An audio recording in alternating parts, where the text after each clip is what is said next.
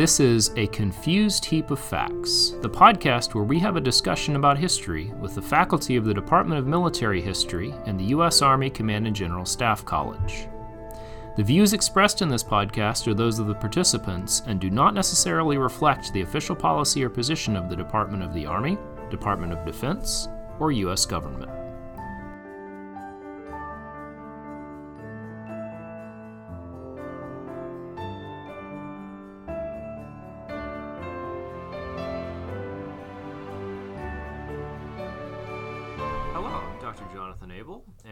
Today with first co-host Dr. Angela Riotto. Welcome. Hi.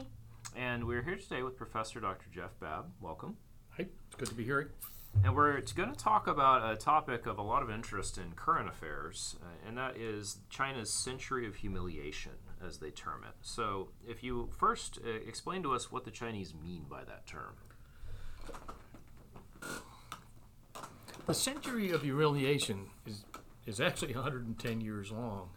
It starts in 1839 with the First Opium War and ends in 1949 with the establishment of the People's Republic of China. In a speech commemorating the 100th anniversary of the founding of the Communist Party of China in July of 2021, Xi Jinping specifically brings up the century of humiliation. It is a centerpiece of the way China is conducting its foreign policy and how they're building internal nationalism. This idea that China was humiliated and that should never happen again feeds several of Xi Jinping's both domestic and foreign policy agenda items.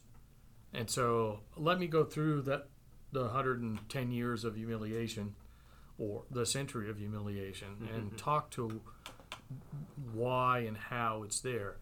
A caveat, it is, when I first started studying China, it's all about the external factors that matter.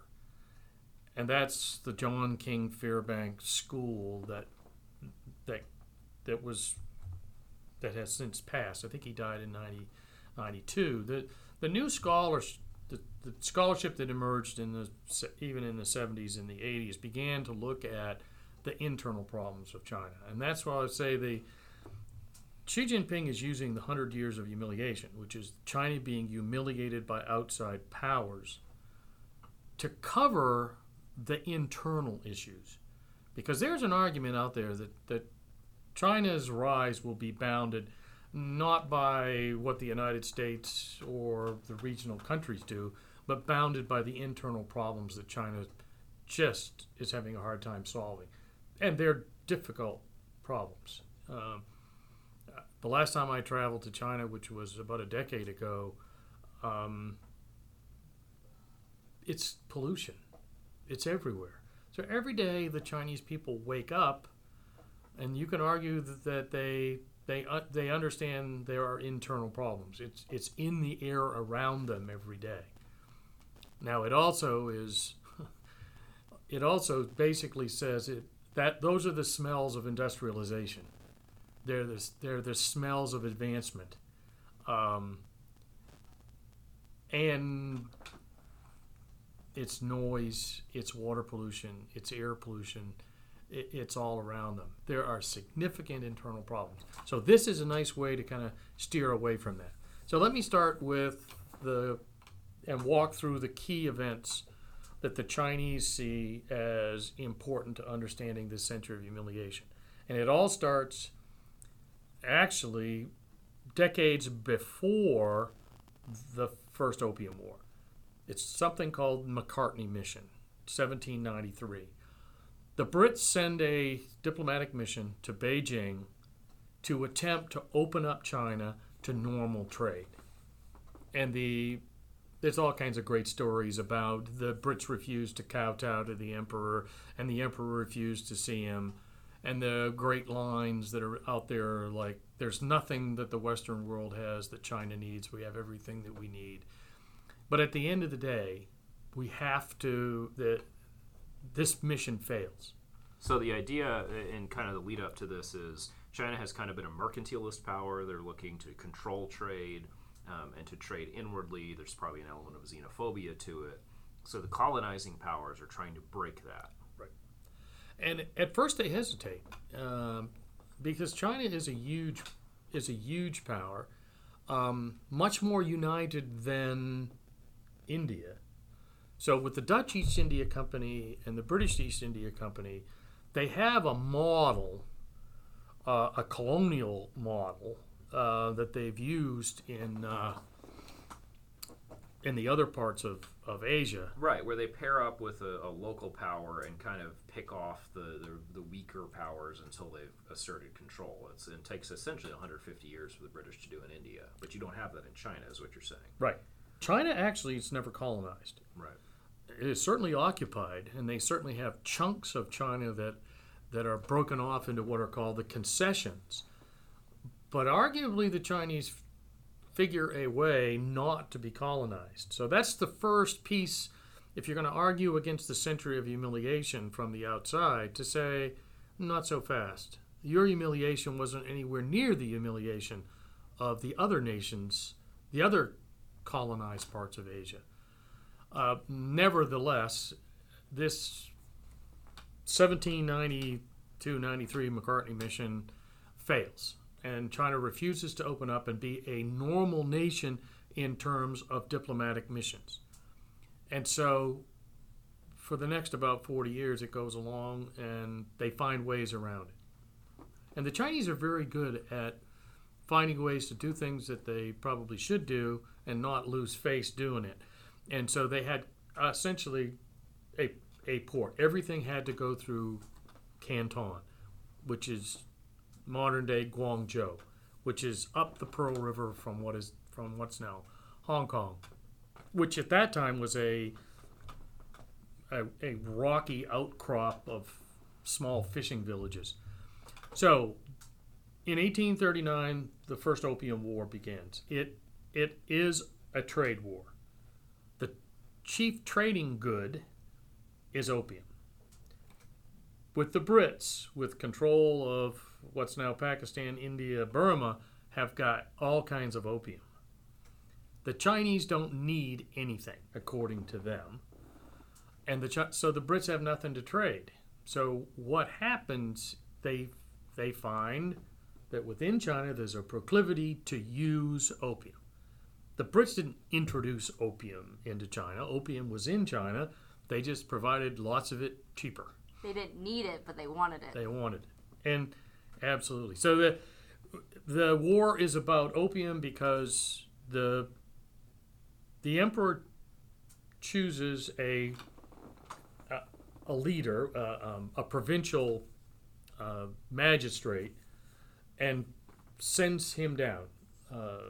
Lee Zexu gets sent down there to end the opium trade. He goes down there, goes into the godowns, the warehouses in Canton, and they literally seize the opium and throw it into the Pearl River. And the tonnages of it is pretty amazing, and will be even more amazing later. So this is the equivalent of the Boston Tea Party, right? Where we think of the Boston Tea Party as being this kind of fun lark, but we're talking the equivalent of modern billions of dollars worth of trade. Yes. It's an opium party. It's an opium party. Yes. And so I'm not saying that the Brits were essentially the Medellin drug cartel of their time, but it was close. So the Tea Party is particularly inappropriate. And so the battles begin down around Canton, but then make their way up the coast to the area around Shanghai, and actually will make their way all the way up the coast to what becomes the Daku forts, which will become prominent in two other major events. The Daku forts, Tianjin and Beijing, will also figure prominently in humiliation. So is the Royal Navy involved by this point? The Royal Navy, most of the forces will be British forces from India. that can be moved there quite quickly. Which is still a private company at this point. That one I'd have to check. Yeah, it's 59 after the rebellion when it becomes a. After the sepoy. 57. Yeah, so 57. This is technically a British private company doing this. Yes. With I'm doing air quotes, the support of the government. However, back in England, Palmerston and Gladstone are arguing against each other that this trade should be illegal. And I think Gladstone says to Palmerston that something to the effect, this will go down in history as Britain's worst hour, to butcher Churchill. We will be seen, as providing this drug to the Chinese people. Yeah, like you use the example of the Medellin cartel. It's a not inapt analogy. So gets dumped into the sea, and it's not opium, it's the Queen's goods. And so the Royal Navy and the Army will become involved. And here's another interesting thing, talk about face.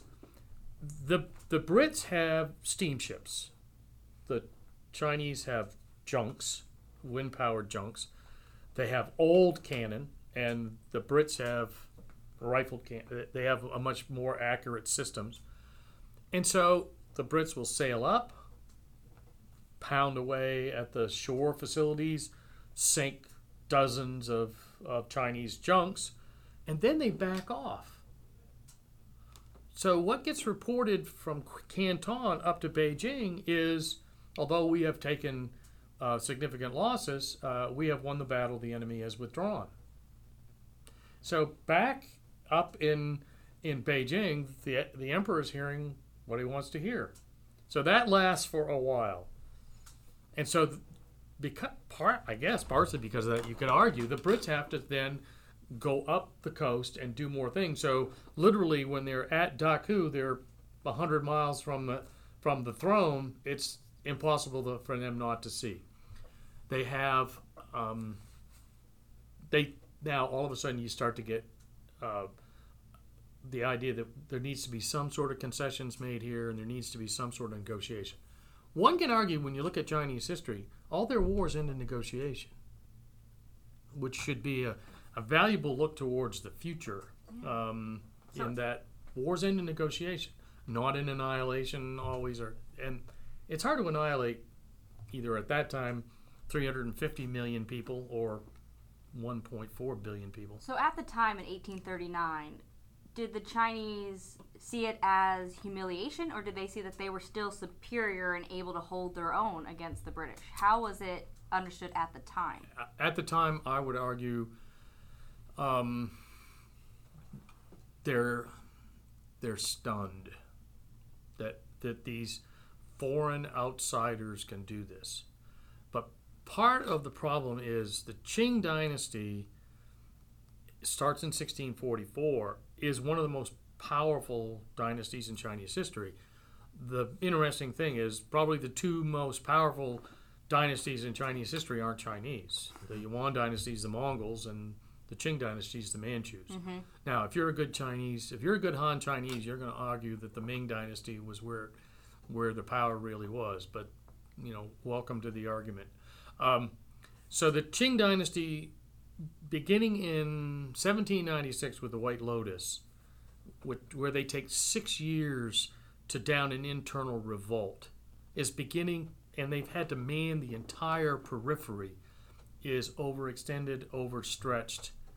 And now the silver is leaving China to go to the Brits to pay for the opium. Their treasury's going down. So they can see things are not going to go well. Mm-hmm. But it is both internal and external, and to a certain degree their own fault where they are. And they realize that. And they realize need to adjust. They realize it. They need to adjust. That adjustment will not come, though, for a while. And I'll talk about where that comes. It's called the self-strengthening movement, okay, and it will happen after the Second Opium War. So they make a treaty. They don't tend to live up to their treaties. But that treaty ceded, the Treaty of Nanjing of 1842, ceded Hong Kong in perpetuity to the Brits. And so, a humiliation. They knew that was humiliating, but giving away Iraq is no big deal. Mm-hmm. There's plenty of China that's will grow stuff and can be used, but Hong Kong is pretty worthless because they're not a seafaring power. The port doesn't matter much. And because they don't really want imports and exports, ports don't matter very much at all. So giving away the treaty ports is not that big a deal. Which makes sense for a country that is massive and relatively inward-looking. Yep. And now, during the Ming Dynasty, you have the Seven Voyages of Zheng He. And during the Ming Dynasty, the Chinese naval fleet is the largest and most modern naval fleet on Earth. The trouble is... The second emperor after that's formed beaches the fleet, which gives you, this is another thing we can look at now when we talk about the Belt and Road Initiative. Is the Belt and Road Initiative the initiative of the Ming Dynasty? And if it starts to cause more problems or not make as much money or is not allowing the Chinese to be as influential overseas as they want to be, well, they just end it. Because they've done it before. They've done it before. There's a model called the treasure fleets of the Ming Dynasty. Mm-hmm. So now we're at the end of this. The Treaty of Nanjing is in place. Two very important ideas evolve out of this. Most favored nation.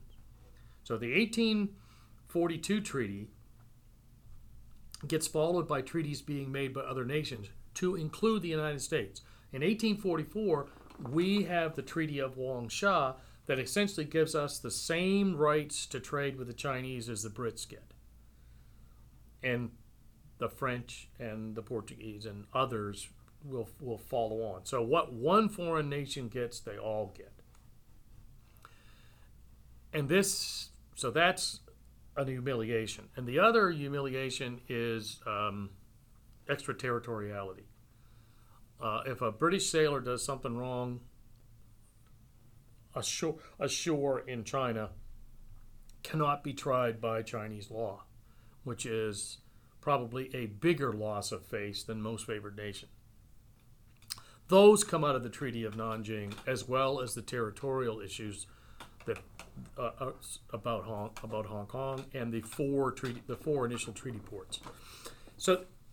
That goes along for a while, and now you get the big internal piece, which is the Taiping Rebellion, where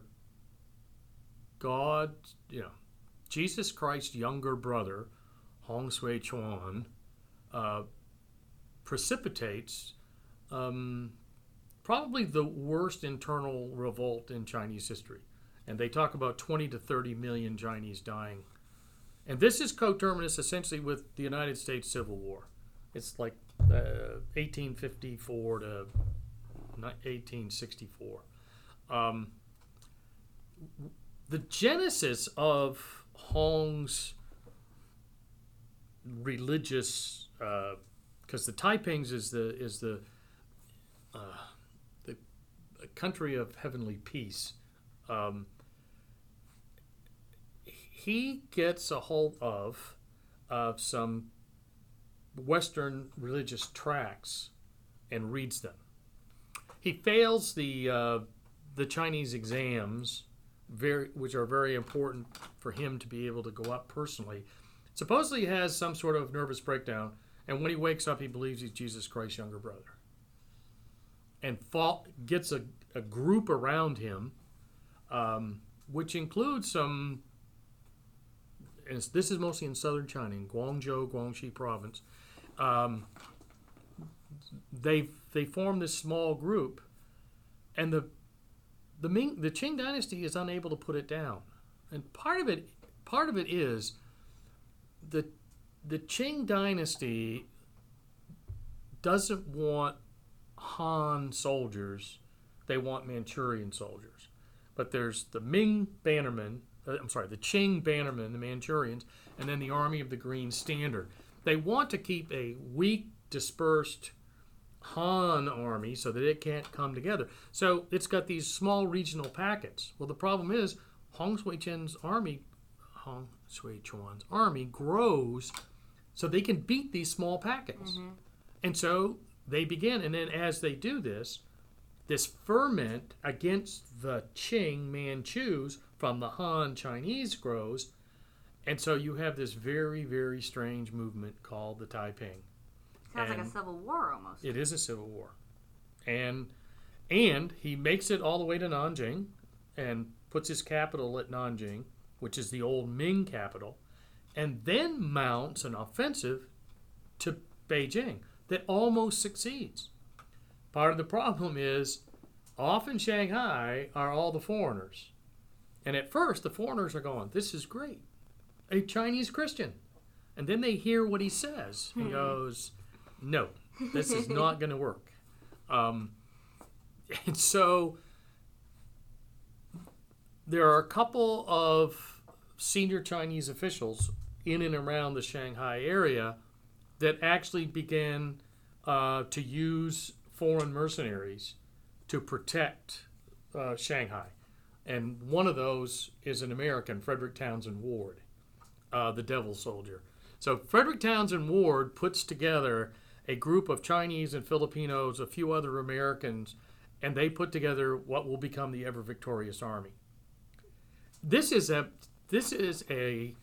mercenary from Massachusetts. Supposedly he's taken part in some small battles down in Latin America, and then he's a itinerant mate on ships. So I was about to say, he sounds a whole lot like a filibuster.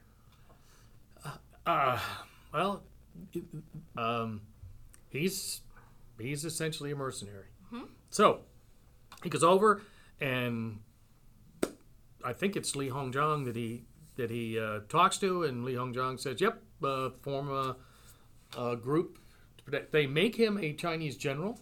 He marries a young Chinese lady, and then, unfortunately for him, he gets mortally wounded in combat. And this whole idea looks pretty good because a British captain, army captain, engineer captain, that will eventually die in Sudan, a guy named Gordon of Khartoum, or Chinese Gordon, he takes over the Ever Victorious Army after the death of Frederick Townsend Ward. These names are amazing, by the way. Yeah, they are amazing. This whole story gets so. He almost takes over China, and millions of Chinese die.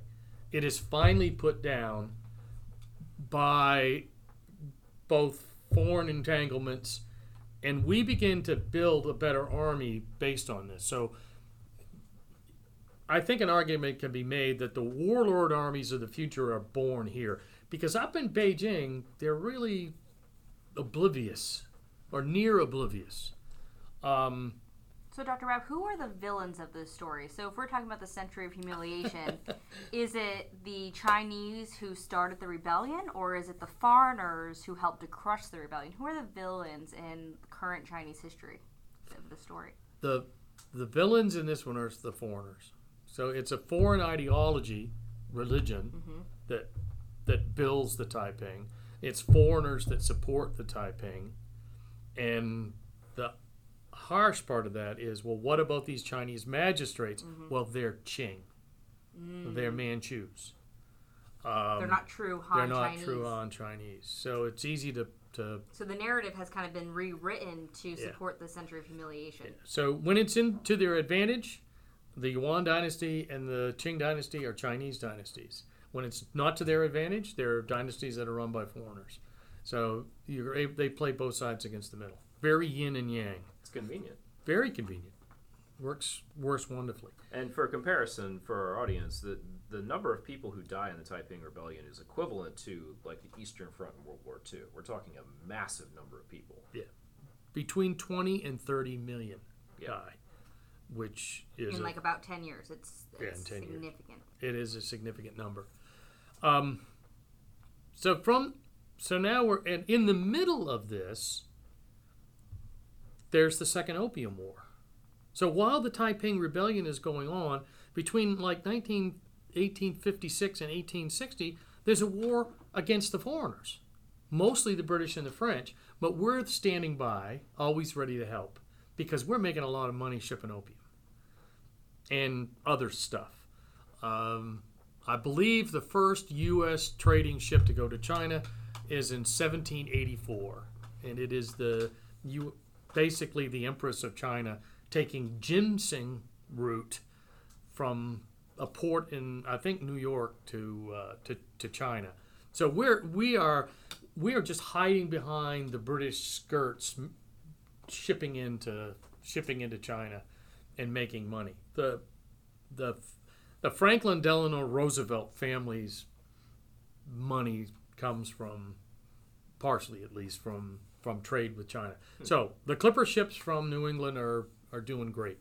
Plus we get the whalers out there, and so we begin our. So in it's if you say that the Taiping Rebellion goes 1854 to 1864. The United States opens up Japan in 1854. We buy Alaska in 1867. So this is the period where the United States is expanding into the region, becoming a Pacific power. We are becoming the Pacific power. And it's also the time when we're connecting the East Coast to the West Coast with railroads. Yep, same time. And so all this, this is working. And this will lead into, if we go to the next battle, after this, 20 years later, the French and the Chinese basically have a fight over who controls Vietnam. And the Chinese lose again, humiliatingly. Although less humiliatingly than before. Their ground battles against the French are very close. But back in the 1870s, the Chinese will begin something called the self-strengthening movement. They will see that they are not strong enough with the right sets of military equipment in terms of technology to fight their external enemies or to take care of their internal enemies. Mm-hmm. So they will begin to build arsenals that will build artillery, rifles. I think Remington Arms has a factory there. And the Brits and the French will help them build ships. The trouble is, it's like we teach here. If you're going to have a military revolution, that's wonderful, but it's not about technology. It's about all the other stuff. Mm-hmm. It's about the political, the social, the economic. So they think they can just buy this technology and that's enough. They don't do all the other doctrinal, organizational, manning, training, educating. All that stuff doesn't go on. They just buy the technology. And therefore, when they fight the French in 1884-85, the French essentially destroy their southern fleet, which they've helped them build. So they know where it is, and it's in Taiwan and Fuzhou. There's a northern fleet and a southern fleet. The northern fleet, the Beiyang fleet, refuses to come down and help them. Why? Yeah, it's a southern thing. There's two Chinas. There's China below the Yangtze and China above the Yangtze. An ununited China. Yeah. So when we talk about the external versus internal, they're still not solving their internal problems. And warlords are risk-averse. If I have to fight, I will lose equipment, I will lose manpower, it will cost me money. So the thing that we have a hard time coming to grips with is warlords are risk averse.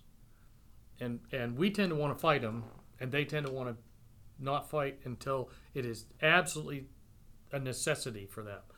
So the Beiyang fleet stays up north, and this fleet. So this is 1884, humiliation in that their fleet that they've spent a huge amount of money on is now essentially destroyed. And so, or half of the Chinese fleet is destroyed. The next one will be, now we open up Japan in 1854, and then in 1868 you get the Meiji Restoration, the Meiji Revolution. And strangely enough, it works. They build a powerful military. And they have French advisors, they have German advisors, and they will build a very, very powerful army and a very powerful navy. And they will attempt to expand. So in They noticed the weakness, and so the Japanese will covet Taiwan from that period of time, and then they'll get their opportunity in 1894, 1895. Korea, and the Korean that are listening to this is not going to like this, it is essentially a vassal state of China. Mm-hmm.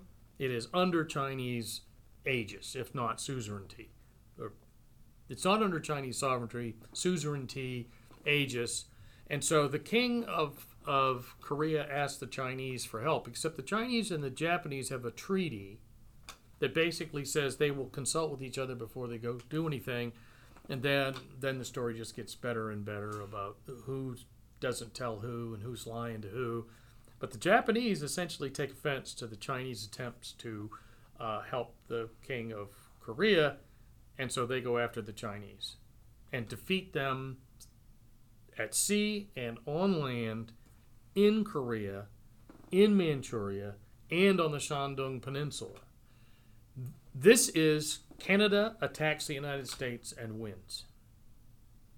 How can this small nation, Japan, with its small population, defeat the Chinese so convincingly? Mm-hmm. So you can argue that this is the very, very low ebb of the Qing dynasty.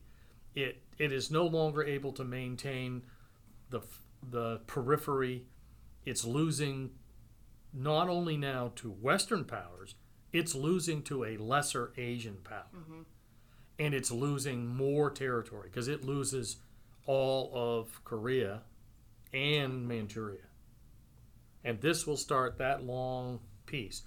The most hated nation for China isn't the United States. It's Japan. And who's the United States' greatest ally in Asia today? Japan. So when you're the ally of the most hated nation, welcome to guilt by association. Yeah, so we've had two Opium Wars. Yep. Taiping Rebellion, and now the Sino-Japanese War. The Sino-Japanese War, is that like the camel that breaks, or the straw that breaks the camel's back for the Chinese? No, but it gets the camel down on, its front knees are buckled.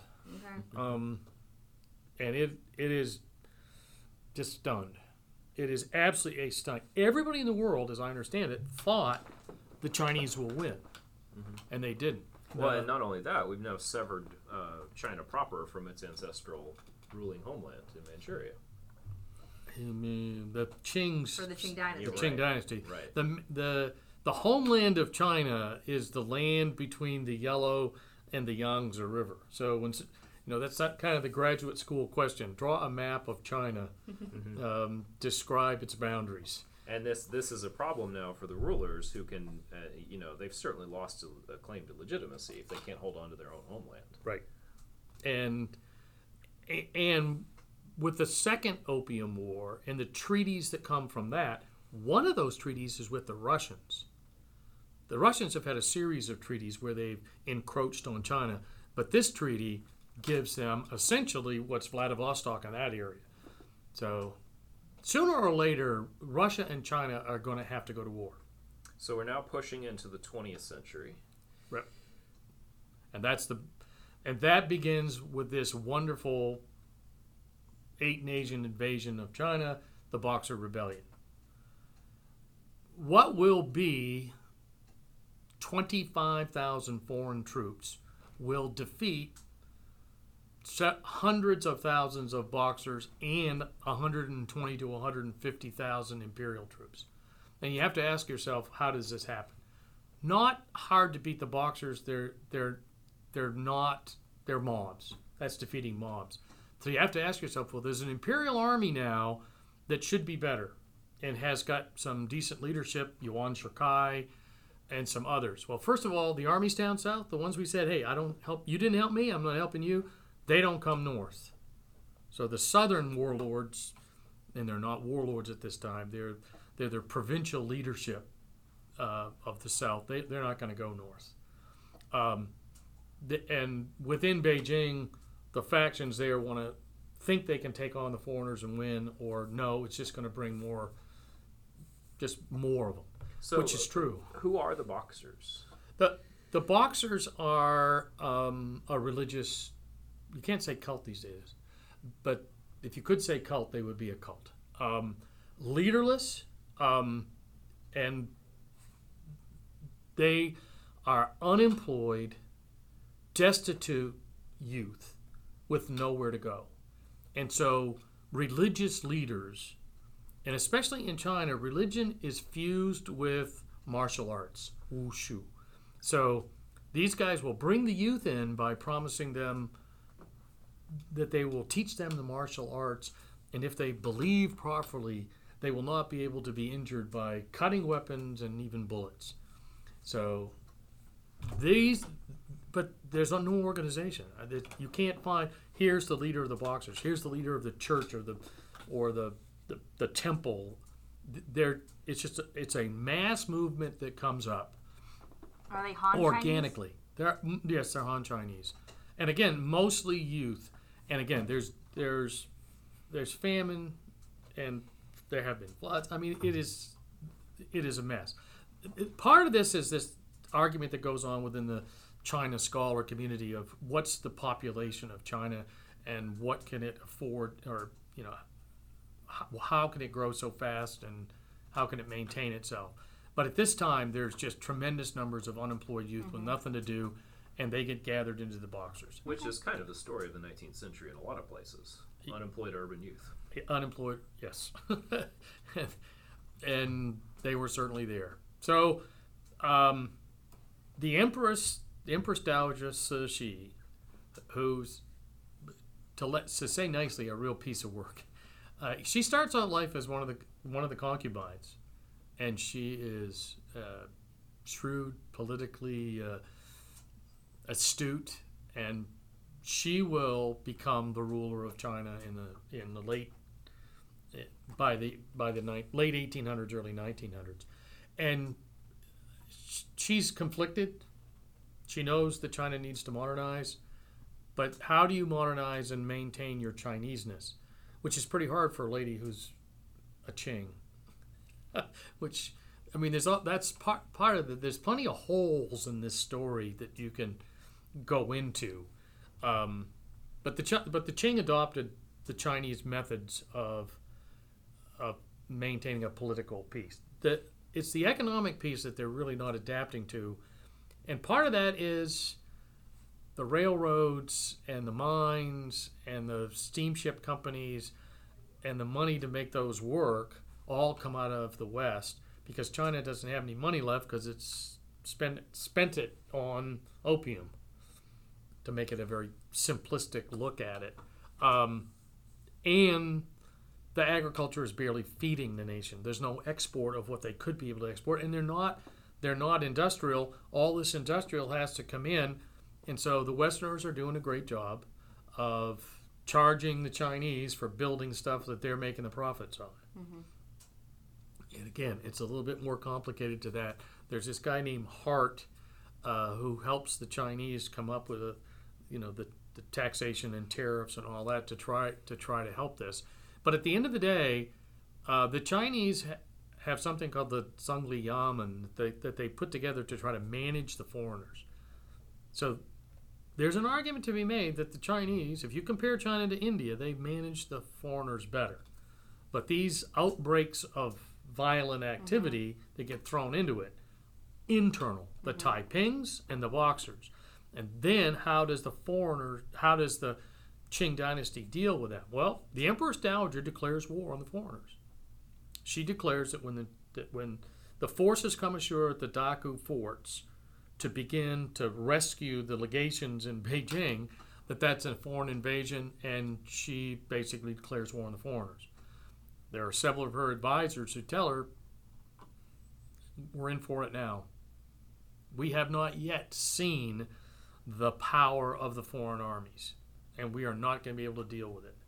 And so what starts out as about 25,000 headed for Beijing, there's another 25 or 30,000 behind it. So there'll be 50,000 plus foreigners that will take and hold Beijing. Are these professional foreign armies? Oh, yeah.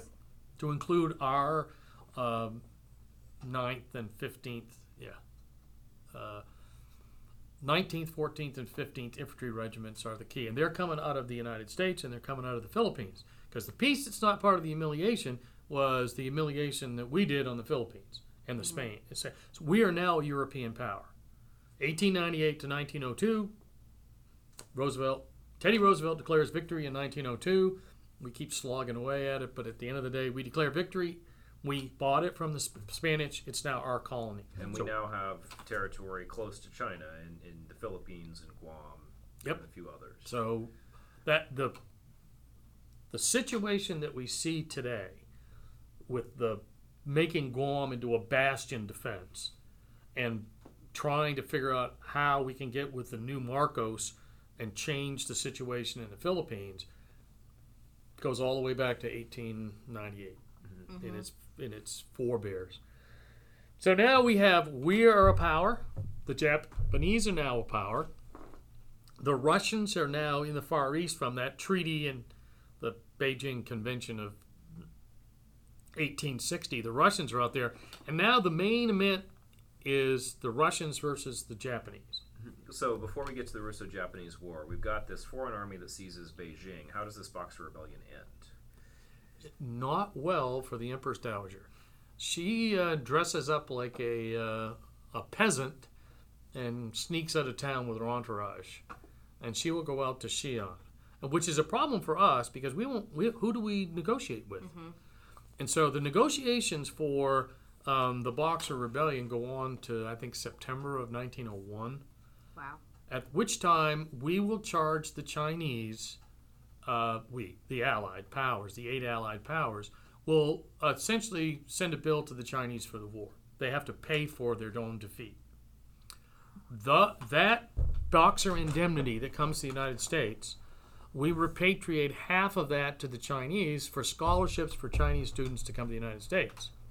And this becomes part of, I would argue, the myth of American exceptionalism in China, that we're different than those other powers. We would argue that we never had a foreign concession, but we did run Tianjin. The United States Army was the occupying power for Tianjin, and we ran Tianjin. The Japanese were the occupying power for Beijing, and they ran Beijing. And then the indemnities that happened, and then also that came out of that is the Chinese could no longer, there was a period of time where they couldn't buy any foreign weapons. So they just kept getting weaker and weaker. Talk about humiliation. Well, yes. On top of that, this is the era in the United States of the Chinese Exclusion Act. Yes. All of those pieces fit into that very well. Okay, so we're now in the early 20th century, and Japan and Russia are now going to fight a war for essentially the hegemony of the North East Pacific. Not only the sea, North Pacific, but the rail lines in Manchuria, the Far East Railway. And there's a spur of that railway that comes down through and goes out through Dalian, the port of Dalian or Port Arthur. This gets in the Treaty of Shimonoseki that ended the first Sino-Japanese War. The Liaodong Peninsula gets ceded to Japan. But France, Germany, and Russia say, no, you can't do that. Because Russia really wants a warm water port, which Dalian is, or Port Arthur is, and Vladivostok isn't. So that's a no-go. So World War II begins in 1895 when the Japanese figure out they ain't ever going to get treated as equals. Mm-hmm. And arguably... at the end of the Russo-Japanese War is when the United States Navy will figure war with Japan. It's not imminent, but it will eventually happen. So we will begin what becomes Plan Orange. And I think the first iteration of that's 1907. So the Japanese have now defeated and arguably humiliated the Chinese, and by 1905 they've done the same to the Russians. Yep. So where does that put China now? In 1911... it's revolution. And the revolution is incomplete. It is less of a revolution than a collapse. Mm. Which is not uncharacteristic of the end of Chinese dynasties, if I remember correctly. No. Normally followed by a period of internecine warfare while it sorts itself out and a new emperor eventually emerges. But this time it's not just limited to their region. Now we have many other Western powers also involved. It absolutely and utterly complicates everything. So Sun Yat-sen, a medical doctor from southern China, who actually went to high school in Hawaii, at Iliani High School, becomes, for a very short period of time in 1911, the new head of China. But Yuan Shikai, the old Beiyang army chief, not to be confused with the Beiyang Navy, but it's more powerful, the northern army chief, you know, goes up, puts his hand around Sun and says, you know what, show me your army. And Sun says, okay. So Sun Yat-sen, generally seen as the first and major warlord, becomes the guy in charge. And the Japanese immediately start putting pressure. And so you'll get the 21 demands. And Yuan Shikai will die during the first, while the First World War is going on. And it just, it goes into chaos again. There is a leader in Beijing that is seen, but the rest of China is not really following them. And so you have the 1919 movement after World War I. So at the Treaty of Versailles, the Chinese have joined the Allies.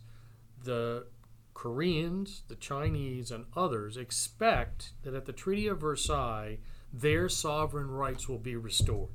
And by this point, Korea is a colony of Japan, correct? 1910? Yes, 1910. Yeah. But essentially from 1898, right. From 1895 on, it's under their control. Officially right. Becomes a colony in 1910. Right. And so like many places, they are disappointed with the peace settlement at Versailles. That would be a mild understatement, disappointed. And so the students get out in the streets, and it's the students that, you know, people go, why was Tiananmen Square Tiananmen Square? Well, because the Chinese are scared to death of the students mm-hmm. because of the 1919 movement. And 89 was the 70th anniversary of the May 4th movement. So in the May 4th movement, the target is Japan. Mm-hmm. The Japan had defeated the Germans in 1914 in the German concession, Qingdao. And so they wanted that back, at least. They wanted a change to Manchuria. It just gets worse, not better. But so the Treaty of Versailles in 1919 leads to great ferment in China politically, but nothing really militarily because they're just divided. Mm-hmm. So the warlords emerge, and they are of every different type of flavor and kind, generally regional. Mm-hmm. And one of the regional warlords is a guy named Zhang Zuolin. I'm sorry. Yeah, Zhang Zuolin, whose son Zhang Zueliang will pop up in 1936 mm-hmm. For us. But Zhang Zuolin is essentially assassinated by the Japanese as they are taking over Manchuria. They have been in Manchuria since 1895 and really have been at war with the Russians for control of the railways. And that's still going on. It's never really complete. And the Chinese are powerless to do anything about it. So war is taking place in their territory that they can do nothing about. Yeah, so Dr. Brown, when we're talking about, we keep saying Chinese, can we talk briefly about how this is actually affecting like the everyday Chinese? So not the political leaders, not the warlords, but the everyday people on their farms or in their businesses. How are they experiencing this era of tumult and humiliation? Are they being directly affected or something they're aware of, but they're not really struggling? Let me explain this in overall generalized terms. That there's this idea of a mandate of heaven, and that is that the emperor is supposed to take care of the people by making sure that those that the heavens are balanced. Mm-hmm. So there's no floods, there's no famines, or if there are floods and famines, the people are taken care of. There's nobody to have a mandate. There's no umbrella. So it is horrendous. And everywhere the Chinese look, which is part of the reason for the Boxer Rebellion, there's some rich foreigner being carted around in a rickshaw So they're struggling. They can't feed their families. No. There's floods. There's famine. And they're the foreigners. And every day, and every day they see this deprivation. And this is the center. This is the Middle Kingdom. These are the people of the Middle Kingdom. They're supposed to be taken care of by their leadership. Their leadership not only has abandoned them, it doesn't even seem to want to. And this is still the same in 1919, in the 1920s. Yeah, from the before the Boxer, well, go all the way back to the Taiping. Mm-hmm. And so there's this ferment there. But this ferment goes back in China all the time. But this is expanding beyond. Right. And part of it is the population of China is now so large, and the ability to grow the food needed and the opportunities for jobs and all that sort of stuff.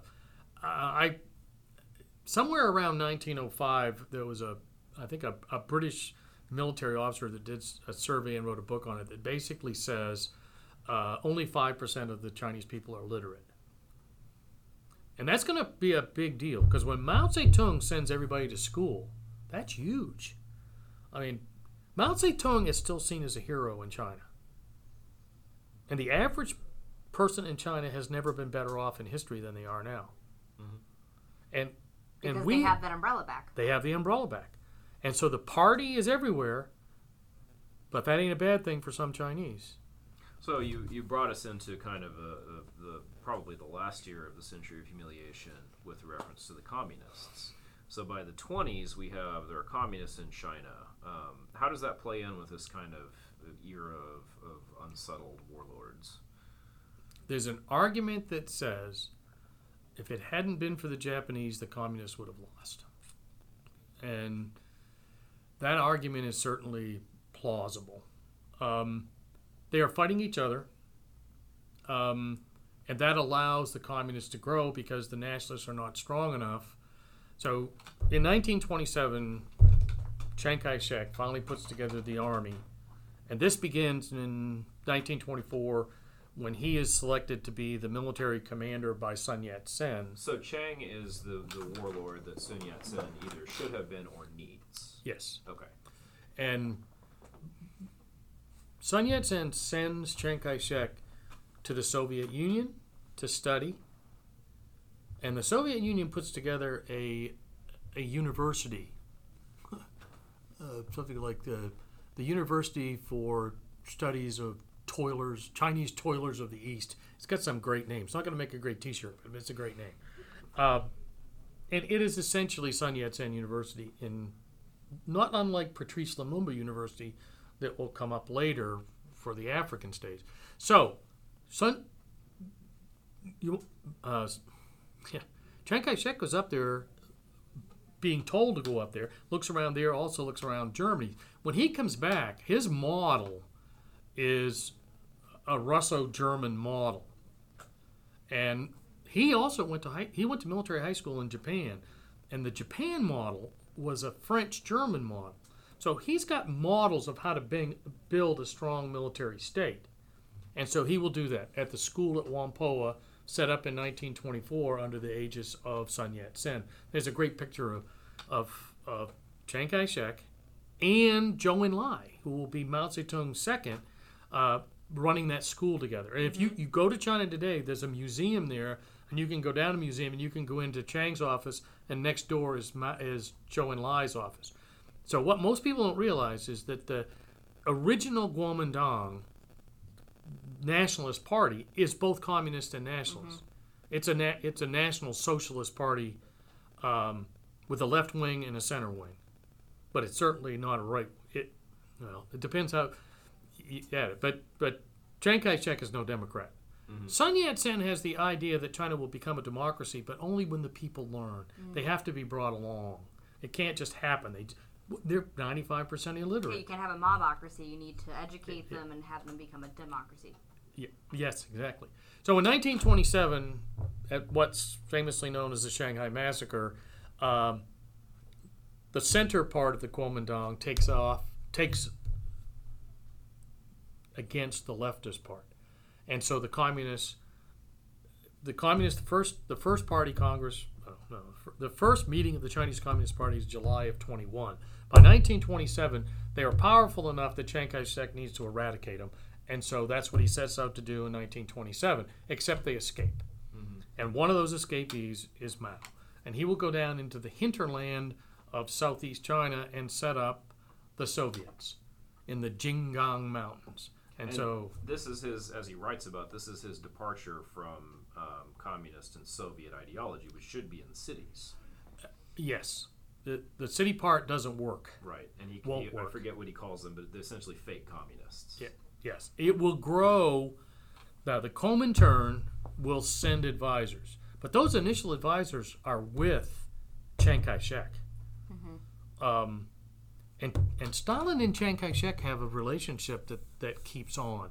And so, but Chiang Kai-shek is independent enough. In 27, he throws the communists out of Whampoa. Whampoa has moved from Guangzhou. It's now up in Nanjing to the capital, but that school is still going on. But Chiang doesn't want political commissars. Chiang doesn't want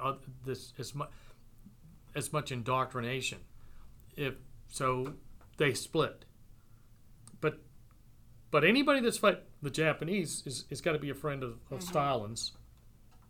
So that's on that. It is a very complicated, convoluted mess. Right. But at the end of the day, in the early 30s, Chiang Kai-shek goes, I'm going to have to go after the communists. They're just growing too strong. So that will begin the 5 extermination campaigns. And the first 3 are very unsuccessful because he's sending people that don't want to fight to people that do want to fight, and they get hammered. Then he finally puts together a decent army for the 4th one, and then for the 5th one, he sends down 1,000,000 of his best troops, and that will produce the Long March. Which mm-hmm. I believe exterminated something like 90% of Mao's followers. Very likely. Yeah. The wonderful thing is, if you ain't killed and you're still a good communist, when you recover your wounds and you find yourself in a town somewhere, you just start recruiting. Political phase. But in the middle of the Long March, at a place called Zuni, there's a conference because they're getting hammered by the nationalists, and they throw out the Comintern advisor. And I could back up a bit. Chinese communism comes from at least three lines. There's those Chinese communists that were brought up in the Soviet Union, the 28 Bolsheviks. And then there's the Deng Xiaopings and the Zhou Enlais that are brought up in the European tradition. Deng Xiaoping lived in France. He also went to Russia, Zhou Enlai, France, and then Germany. So there's a European line, there's a Russian line, and then there's Mao and the internal line. Mm-hmm. Mao never left China until 1950. His first trip abroad is to the Soviet Union. So when somebody says, what is Chinese communism? Well, glad you asked. It's its own unique creature. It's a very unique creature on its own. Mm-hmm. But it is essentially peasant-based, not proletariat-based. Mm-hmm. And so it's always an outlier for Stalin to look at the Chinese and go, no, this can't. And so, I mean, Stalin plays both sides against the middle all the way through the late 40s. Mm-hmm. He actually, as I understand it, he actually thinks that Mao will be defeated by Chiang. One, Chiang is supported by the United States. And Mao is this guy that doesn't understand communism. Mm-hmm. He's got this own peasant game he's playing, but he doesn't understand communism. And he certainly does not have much access. So then there's the whole argument, who gave Mao his weapons after 1945? And the answer is 2.5 million Japanese weapons fell into his hands thanks to the Russians, and then the Russians will begin to supply them. Yeah, and you're getting us at kind of both the end of this period and perhaps the peak humiliation, which is World War II. So the Japanese start World War II long before it starts in Europe, in China. Yep. So how does that go for the Chinese, and how does that kind of resolve this? The new scholarship on it points to Chiang doing a better job against the Japanese than we... There's what's kind of called the Stilwell story. that Chiang Kai-shek is this corrupt warlord, and his armies are corrupt, and all the officers are corrupt, and they treat their soldiers terribly, and so they get defeated 10-1 every time. Well, when you start to look at it, they really damaged the Japanese. So from the start in July of 37 up around Beijing to then going into Shanghai, and then a famous Nanjing massacre, and then up to Wuhan, and then the bombings of Chongqing, because to get from Wuhan to Chongqing, the river narrows, and the Japanese at the end of their supply line. And so Chongqing, where Chiang moves the headquarters to in 1938, never falls, but it is bombed. It is one of the most bombed cities in World War II. Again, this is another three-hour-long presentation I'm trying to get into 5 minutes. So with that in 37 and then 37, 38, what the common thought is, it's a stalemate along a line. And the stories that come out of the Americans that will watch this, to include Stilwell, who's a U.S. Army full colonel defense attaché, reporting back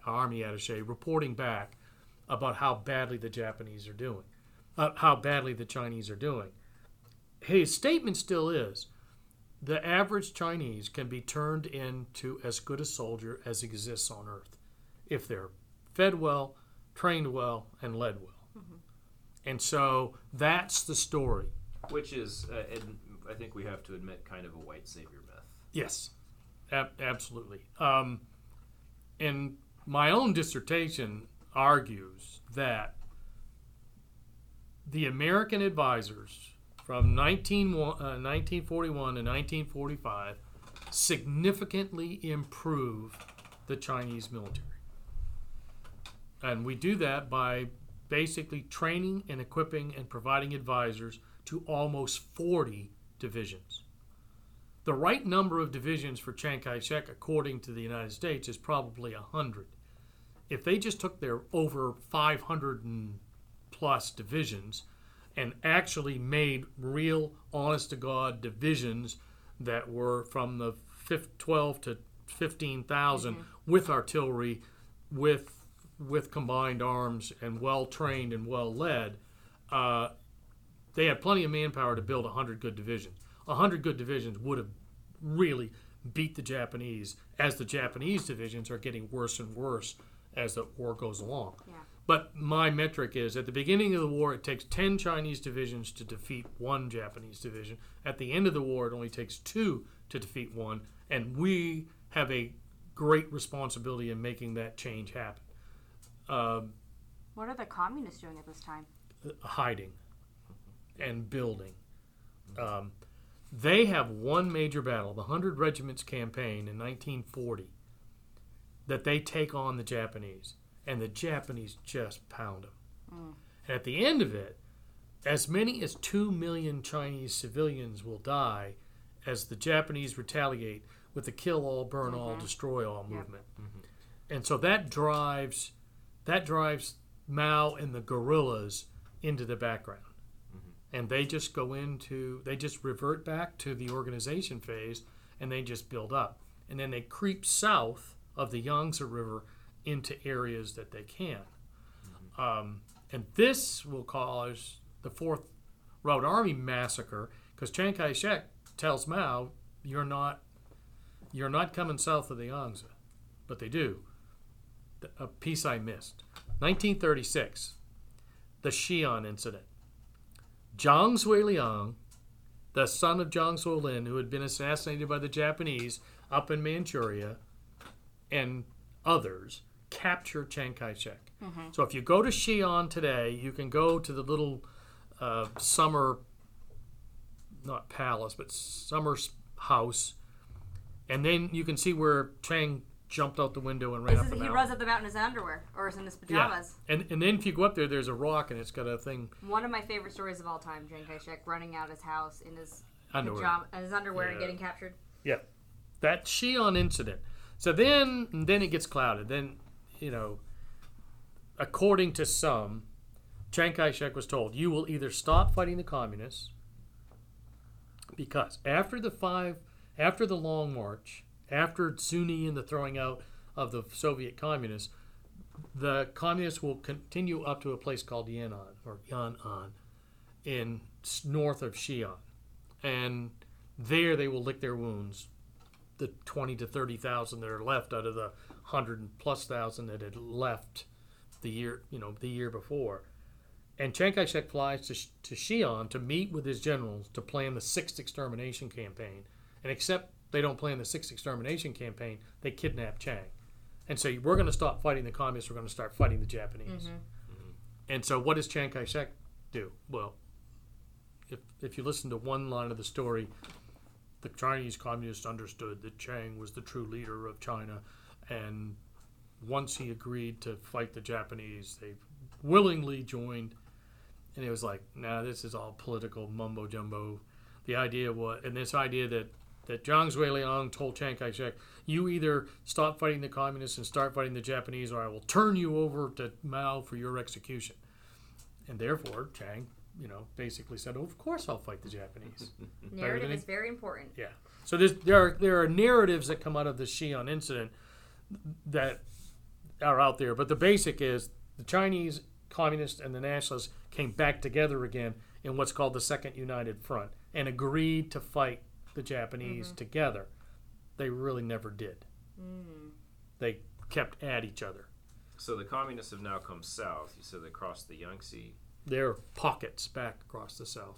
Okay. Their area is still a safe area with their back to Russia up in the north, mm-hmm. up in the what's northeast, north central. The Chinese call it northwest. It's like we call Ohio in the northwest. Yeah, right. I got it. Montana. So right now we have. You mentioned that there's kind of a revisionist school that says that Chiang actually was an effective leader and did chew up the Japanese pretty good. Yes, and that all began with a book that was done from the release of Chiang Kai-shek's diaries. Mm. And then people started to look much more closely at those battles from Shanghai. And then especially the battles around Changsha, where the Chinese chopped up Japanese units. And a place called Taiyuan, which is sometimes called the Stalingrad of China. So once the Japanese got far inland to a line, if you just took a line north and south of Wuhan, they had a very difficult time mm-hmm. supplying their armies that far forward. And their troops are getting worse and worse all the time because the better troops have got to be moved to other theaters. Yep. And so the whole story of how important China was to the Allied victories in World War II is changing as we speak. And this is, for China, this is as I understand it, pretty commensurate with the Taiping Rebellion. We're talking tens of millions of dead. Yes. Yes. Again, Chiang Kai-shek may have killed 2 million when he flooded an area of China in an attempt to prevent the movement of Japanese forces further south. It may have held him up for a couple of weeks, but... Mm-hmm. Was it worth the effort? Because right. Thinking about narrative and the Chinese place in World War II, it's if the U.S. planning for Iwo Jima and Okinawa and preparing against the Japanese, the Chinese bogging down the Japanese and Japanese forces played a key role in those planning operations. Yep, and more books are being written on the different battles, and how many Japanese troops were actually being held down. There's a scholar.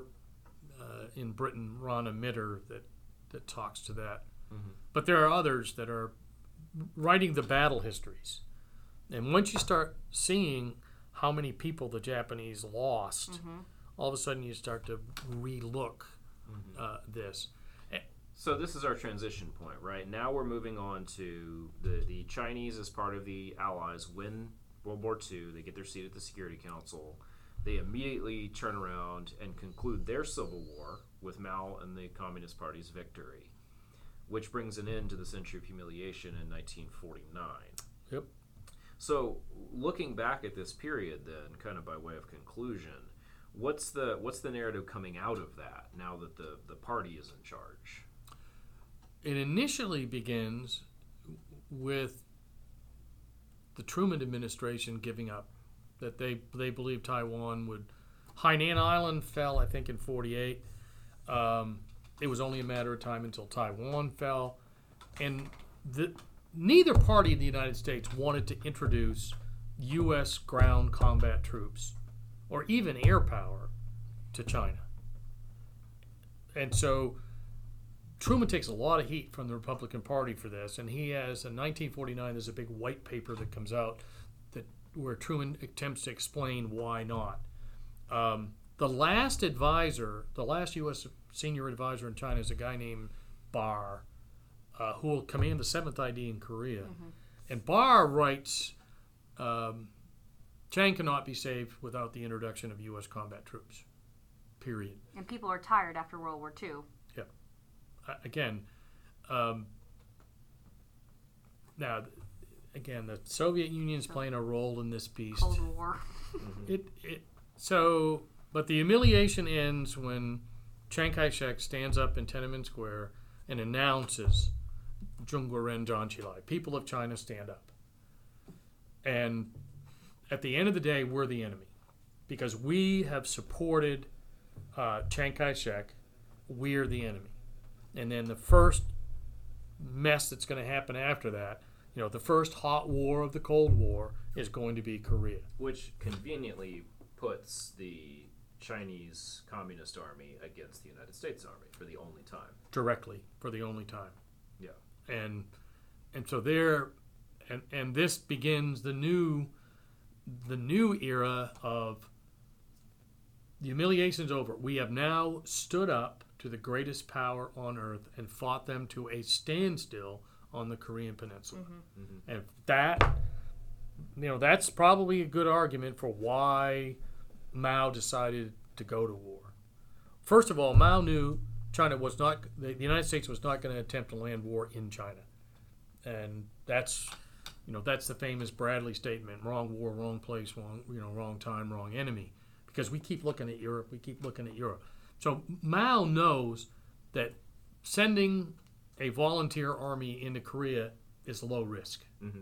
And it's a wonderful pivot point into the future where you can now build your narrative around it's been bad for a century, now it's going to be good for a century. Yep. Yeah, so Dr. Babb, you started with talking about the century of humiliation and how it's focusing on those external factors. As part of that narrative, how do they explain Chiang Kai-shek? Is he a villain, or do they kind of ignore those internal issues and always focus on foreign issues? It's an interesting thing that you say. It could change tomorrow because of the situation in Taiwan. But the last two times I visited China, 2006 and 2012, Chiang Kai-shek is actually being depicted as one of the heroes because he fought the Japanese. Again, external factors are the main focus. So when you go to Chongqing, when I went to Chongqing in 1984, I visited the U.S. War Crimes Museum. They've changed the name of that. And so Stilwell is feted. There's a Stilwell Museum in Chongqing. And they've changed the name of the War Crimes Museum. And Chiang Kai-shek is actually seen as a Chinese patriot that fought the Japanese. Yeah, this has been a fascinating discussion about the history of narrative and broader Chinese history. Dr. Babb, thank you. My pleasure. If you like this episode, please make sure to check out our other podcast, Broad Gauge Gossips, where we talk to members of the Department of Military History faculty so you can get to know them.